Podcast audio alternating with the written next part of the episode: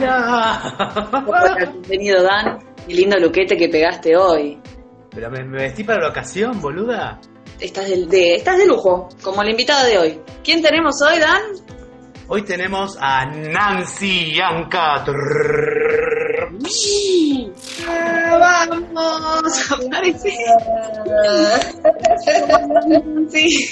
Ay, me encanta porque no importa el vivo que haga, siempre hay como un club de fans. Un beso a Estela Vázquez, que Ah. se acaba, acaba de saludar. ¿Cómo andas? ¿Cómo estás pasando la cuarentena? Ya sé que es una pregunta como muy habitual en estos días, pero es interesante porque no todo el mundo la lleva de la misma manera. Bien, bien, la verdad es que bastante bien. Obviamente tengo mis días donde me agarra como así la incertidumbre. Sí. Eh, estoy como toda muy metida para adentro, pero en líneas generales y, y así como todos los días, eh, bien, con onda. Con onda. Bien, la verdad es que bien. Yo estoy acostumbrada a estar en casa. Lo que no estoy acostumbrada es a que me limiten la Claro. salida. En realidad lo que está sucediendo es eso. En realidad no es que nos están privando de la libertad. En realidad nos están protegiendo con esta medida. Claro, no. Tal cual. Lo que pasa es que el cerebro a veces está como acostumbrado a, a decir, bueno, tenía esta rutina, podía hacer este tipo de, de salidas, juntarme con cierta gente, y ahora es como por ahí la paranoia misma del virus, no tanto del encierro. Tal vez, tal vez es más tremendo para la persona que labura todos los días de 8 de la mañana a 6 de la tarde. ¿Cuántas veces esas personas que trabajan tantas horas han dicho, uy, lobo, qué ganas de estar en casa? Pero el ser humano es medio bizarro en esas cosas, como que te acostumbras ahora a estar en casa, ahora querés salir, cuando no podías querés estar descansando, es como que, o ten- quiero tener tiempo para ver esa serie que dejé pendiente, pero de golpe no, ahora no me aburro, quiero salir. Es No, no, viste cuando dicen, ay, qué ganas de estar en casa y de compartir más tiempo con la familia, y esto y que el otro, y que pin, que pito y que flauta. Bueno, ahora tienen todo el tiempo para compartir con la familia. Claro. Y ahí, ahí está haciendo una pregunta ahí virtualmente con el texto, te está preguntando si estás componiendo en cuarentena. Es una buena pregunta porque capaz que aflora un poco la, la inspiración. O el, el No, tiempo, que estoy escribiendo, estoy escribiendo, sí, pero no sé si es desde la composición musical. Estoy escribiendo. Y lo que me faltó en, en esta cuarentena de hacer fue justamente pintar mi casa. Ah, muy bien. Esas cosas se reaprovechan también. Eh, todo lo que estaba pendiente de organización. Es algo que nunca había hecho y que no sabía que tenía la capacidad de hacerlo. Así Ah, esa es muy buena. sí, total. Eh, esta cuarentena es para eso, para descubrir cosas, ¿no? O sea, ya que nos tenemos que quedar en casa, eh, estaría bueno empezar como a, a buscar adentro de uno qué es lo que uno nunca hizo y, y empezar a desafiarse a uno mismo. ¿Qué sé yo? Me parece que este es un momento realmente para, para crear valor y no Claro. para estar quejándose todo el tiempo de que tenemos que estar adentro de casa. O sea, tenemos que estar adentro de casa porque tenemos que cuidarnos y cuidar al, otro. Como a mí no me pasa, creo que es así como, ay, qué exageración. Como algo intangible, Sí. No, pero no. no, no es una exageración. Sí, pero no. Bueno, ahora para pasar a otro tema y, y descontracturar un poco, porque, bueno, siempre es necesario hablar de la cuarentena un poco, pero después dejarla al costado. Te contamos que este capítulo de Épico y Bizarro lo estamos eh, llevando para el lado de lo televisivo y estamos por contar después con Dan nuestras anécdotas eh, de nuestras primeras eh, apariciones en TV. Así que queríamos saber un poco, porque vos arrancaste de muy, muy temprana edad, en la que por ahí hoy tenemos una manera de relacionarnos con las cámaras muy diferente con lo que es eh, las redes sociales, con exponernos, pero antes la televisión es como que era el, epicentro de todo eso, ¿no? ¿Cómo viviste tus primeras experiencias en televisión? ¿Cómo se sintieron? Sí, empecé desde muy chica, empecé a los 11 años, empecé haciendo eh, teatro, comedia musical. Y a los 12 años empecé a hacer televisión. Lo que pasa es que en ese momento, estoy hablando del 83, eh, en ese momento la televisión no era nada que ver a lo que es la televisión ahora y tampoco tenía nada que ver con lo que era la televisión en los 90, porque la realidad es que cuando arranca Grande Pa, eh, es justo eh, la década en donde la televisión se privatiza y es como que todo cambia. los conceptos, qué sé yo, nosotros, yo vengo de una televisión, yo arranqué en los 80, a trabajar en la década, ¿no? Eh, la década del 80 la televisión realmente era un trabajo, era un laburo. Eh, er, éramos laburantes de, la televisión. No sé si existía esto de, tanto de, del jet set, del glamour y, de todas esas cosas que aparecieron tal vez en los 90. Los 90 me agarran muy bien parada justamente porque vengo de, de una televisión de otro tiempo. Claro, con eh, después, en el tiempo, pude sacar esta, este análisis, ¿entendés? En ese momento, no. Pero después en el tiempo dije, porque siempre me preguntan, ¿cómo viviste el éxito? ¿Cómo impactó en tu vida? ¿Qué te cambió? Y la verdad es que no, no, no, no, no hizo un, un, impacto en mi vida a nivel de que me transformó en una persona diferente. Creo que gracias al tránsito que yo hice desde muy pequeña, estar en la televisión, en otra televisión antes de ese gran éxito, fue lo que también a mí me sirvió para mamar la profesión eh, desde otro lugar. Sí, te fuiste curtiendo, básicamente. Claro, que no, no fue un impacto de que de un día para el otro salía a la calle y la gente me conocía. Sí, eso sucedió. De un día para el otro salí a la calle y la gente me conocía, pero gracias a todo el tránsito que hice antes de eso, yo sabía que lo que estaba sucediendo era solo una consecuencia que de una forma u otra el artista busca. Claro. Porque a quién no le gusta que la gente lo reconozca. Claro, tal cual. A no le gusta que la gente lo reconozca. Al que me diga que no, que se ponga un kiosquito. Claro, no, que aparte es una, una profesión con el público, con lo que genera en el público. Está buenísimo. porque uno también va buscando eso de todo bien, todo bien, de gusta, está bueno.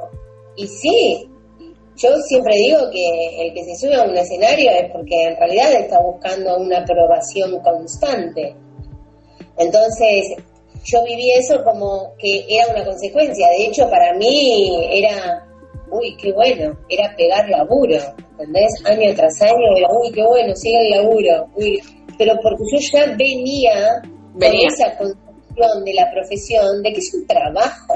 Claro, no, no era como, bueno, lo único que me importa es la fama, el éxito, el reconocimiento, sino quiere después que venga, como que sea como algo que vas eh, sembrando en el camino. Tal cual, no es la varita mágica, viste, que te toca y decís, oh, y de repente estás en otro lugar. Pero ¿te acordás cómo fue tu, la primera experiencia, no tanto con el público, sino cómo se sintió el vos estar ahí frente a una cámara? ¿Te pusiste nerviosa? ¿Sentiste como que era algo natural o era como, cómo, cómo lo viviste? ¿Te acordás la primera vez?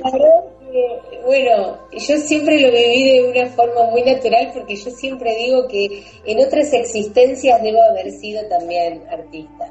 Claro. Eh, hay cosas, a veces hay personas que, que, tenemos esa posibilidad de, de, sentir que lo que estamos haciendo era lo que teníamos que hacer y no había otra cosa. Eh, y creo que también por eso empecé tan chica y me pasaron todas las cosas que me pasaron en mi profesión. Claro. Que siguen pasando. Eh, porque digo, eso que viví y esto que vivo es lo que tuve que vivir y lo que tengo que vivir y me falta todavía y no sé qué, ¿entendés? Estamos aprendiendo. Este, y la verdad es que no, bueno, esto te decía, yo arranqué haciendo comedia musical en el teatro, uno siempre siente nervios. Yo hasta el día de hoy me subo, voy a hacer función, no importa si es la función 17, pero cuando se apagan las luces para entrar ya en escena, a mí me agarran los nervios y está buenísimo eso. De chica, cuando me pasaba eso, una vez que ya salía al escenario, ya está, se pasaba todo. Claro. Y como que ese era mi ámbito, ese era mi hábitat. ese era el lugar en donde yo coexistía. Claro. Claro, aparte, si ya, eh, digamos, eh, por ahí la vergüenza o el pudor que por ahí un artista puede sentir en un escenario que está con el público cara a cara, capaz que ya eso te termina de curtir que cuando ya ves una cámara ya está, te la comes cruda, ¿no? Una cosa así, ¿te pasó? No, bueno, pero a eso, a eso iba. Yo arranqué en teatro y al año siguiente de hacer la temporada de teatro de, de lo que fue Annie, Sí. con el Lola Mendigos, fue uno de los primeros musicales que se trajeron acá a la Argentina. Ah, Empecé a trabajar en lo que era ATC, que hoy es TV Pública. Eh, y también cuando entré al, a hacer lo que tenía que hacer, el escenario de teatro te da una experiencia, el tener a la gente en vivo, Claro. ¿viste? el aquí y ahora, te da un, un entrenamiento que, que es diferente, porque en el teatro es todo más grande y la cámara tal vez es mucho más pequeña y te, te limita y tenés que entrar en ese código también, ¿no? Tiene un código diferente. Sí, se filma. Eh, de- Sí, ahora que me haces esta pregunta, me, me voy para atrás Sí. y, y es es más, se me viene una imagen a la cabeza, yo tenía 12 años y lo primero que hice en televisión fue La culpa fue de Gardel, con parte del elenco de lo que fue de Annie, con Raúl Lavie y con parte de, lo que era el ensamble de los cantantes y bailarines, entonces estaba también como rodeada de gente conocida. Eh, y se me viene una imagen en la cabeza de, de yo vestida, necesitaban una nena que cantara. Eran todos grandes, necesitaban una nena que cantara. Eh, y me habían vestido de española y me hacían un primer plano este, en, en una pose congelada. Y, y se me viene esa imagen a la cabeza de, de cómo uno naturalmente, cuando esto, ¿no? Cuando te sentís que, que es tu lugar, como que sos un, un pato, ¿viste? Y estás en el agua. Estás- Era- era- estabas en tu salsa. Sí, se me viene ese, me dijiste eso y se me viene ese recuerdo de, de- de ese primer plano casi congelada y, y era nada, súper natural. Lo- lo- siempre lo viví desde ese lugar. Siempre lo viviste como algo cómodo, qué bueno. ¿Dónde te sentís más cómoda, en el escenario o en el set de grabación? O lo, Eh, o los dos. Los Eh, dos. no, no, no, no tengo una preferencia, no es que digo, ay no, sí, yo prefiero hacer teatro porque la televisión, o yo prefiero hacer cine porque el teatro y la televisión, no. A mí me gusta hacer todo, todo lo que tenga que ver con mi profesión, actuar eh, en cine, en teatro, en tele, no, no, no me importa dónde, me gusta Claro. hacerlo. Expresar. Es un oxígeno para mi vida. Y ahí Dan estaba comentando por texto si tenías alguna anécdota, algún blooper, algún fail, algo que por ahí no fue algo que cometiste un error, sino que por ahí, no sé, fuiste a un noticiero y te presentaron mal o algo por el estilo, que te acuerdes, alguna, alguna graciosa de la televisión, bizarra. Que me presentaron mal, no, pero sí una vez fui a un programa que no tendría que haber ido, que me levanté y me fui. ¿Sí? Mira, Sí, sí, sí, sí, sí, sí. Porque me dijeron que me invitaron a un programa, eh, al programa de- a, un pro- a un programa de Mauro Viale. uh, Pero cuando Mauro Viale tenía otro perfil, no el perfil que tiene ahora. Este, y me invitaban para hablar de mi trayectoria y de mi trabajo, de no sé cuánto, no sé qué, y empezaron a hablar de cualquier otra cosa que tenía que ver más con mi vida personal que con lo laboral. Y dije, perdón, perdón, yo a mí me invitaron a este programa a hablar de otra cosa y ahora resulta que me están preguntando... Cualquiera. Me retiro, me voy. No te vayas que ahora, ahora me puse mal yo, a ver si te vas de este vivo, ¿no? No, no, No fail, me fui, me levanté y me fui. Y tenía la impunidad de la juventud. ¿Cuántos años tenía? Tenía 21. Tenía Ah. 25 años, tenía 25 años porque yo había terminado Grande Paz, yo terminé 24 con Grande Paz y fue al año siguiente. No, yo tenía 25, pero en esa época yo era tremenda. Tenemos acá un pequeño ping-pong para hacer un juego medio lúdico de preguntas con vos. Eh, preguntas de A o B y otras para que contestes lo primero que se te ocurre. Deja liberar tu creatividad. Son medio así random. Primero, ¿cumbia o electrónica? Cumbia. Cumbia. ¿Sos eh, más de, de perrear también? ¿El perreo reggaetón? no, no, no, no me gustan ninguna de las dos, pero si tengo que elegir una, ¿cuál me banco más al oído? La cumbia, la puedo cantar, la electrónica me rompe el- la neurona. El tímpano. ¿Cerveza o Fernet? Cerveza. ¿Cerveza? Bien. ¿Artesanal? O ahí está, muy bien. Yo estoy con agua, no, de tranqui. Es un problema tuyo. Después, eh, ¿viajar al pasado o al futuro, si pudieras? al futuro. Futuro, bien ahí. Después, ¿comedia romántica o terror? Comedia romántica. Ahí está. ¿Sos más de ver series o de películas? Series. Series, bien. Después, ¿en qué animal te gustaría convertirte si tuvieras la posibilidad? Con un león. Y te puedo preguntar por qué. ¿Sos de Leo? No, soy de Géminis. Ajá. Yo igual mucho no sé. no tiene mucho que ver. Después, eh, canción que se te pegó y no dejas de escuchar. ¿Alguna que ahora actualmente está como ahí en tu cabeza? Ay, ¿cómo es? Ay, esta. Puede ser o alguna que digas, no, me representa. No, Sofía, mi hija, pone todo el tiempo una de Camilo. De Camilo. Vení, sentate, sentate. Compartiste vivo. Ahí está. Hola. ¿Cómo es la de Camilo? La de favorito. ¿Cuál es la de favorito? A ver, Cantámela, porque la pone y la... Eh, pará. Ay, ¿la olvidé? No te la puedo creer. Yo la. Bueno, La sí, que le encanta esa. bueno, si no, canción favorita. Vamos a hacer más fácil. ¿Alguna canción que digas? Eh, ser- No tengo una canción favorita porque me gustan muchas canciones. Hay una canción que me encanta de, de Soda Stereo que es Canción Animal. Sí. Eh, esa me encanta. Me, me gustan muchas canciones. No tengo una sola favorita. Bien. Después, ¿algo que te gustaría aprender? Varias cosas. Me gustaría aprender a jugar al tenis. Me gustaría aprender a hablar en inglés. Eh, me gustaría aprender a usar todos los equipos tipo eh, los equipos de loop, eh, todo equipo de, de- de- de sonido. ¿De Eso me sonido? gustaría. ¿Para ¿Pasar música? ¿O para, No, no, no, no. Para grabar. para grabar? Sí, me gustaría aprender eh, plomería, electricidad, eh, Multitasking, Eh, la mujer mecánico para el auto. Me gustaría aprender. A mí, yo soy geminiana, tenés que investigar de esas cosas. Los, Ah. los, somos muy curiosos y nos gusta aprender todo el tiempo de muchas cosas. Cosas. Yo creo que tengo, la, tengo ascendente en Géminis, así que algo debo tener también de eso. ¿Vos qué signo sos? Yo de Acuario. Y me sé mucho de Acuario. con Géminis. ¿Sí? Vamos.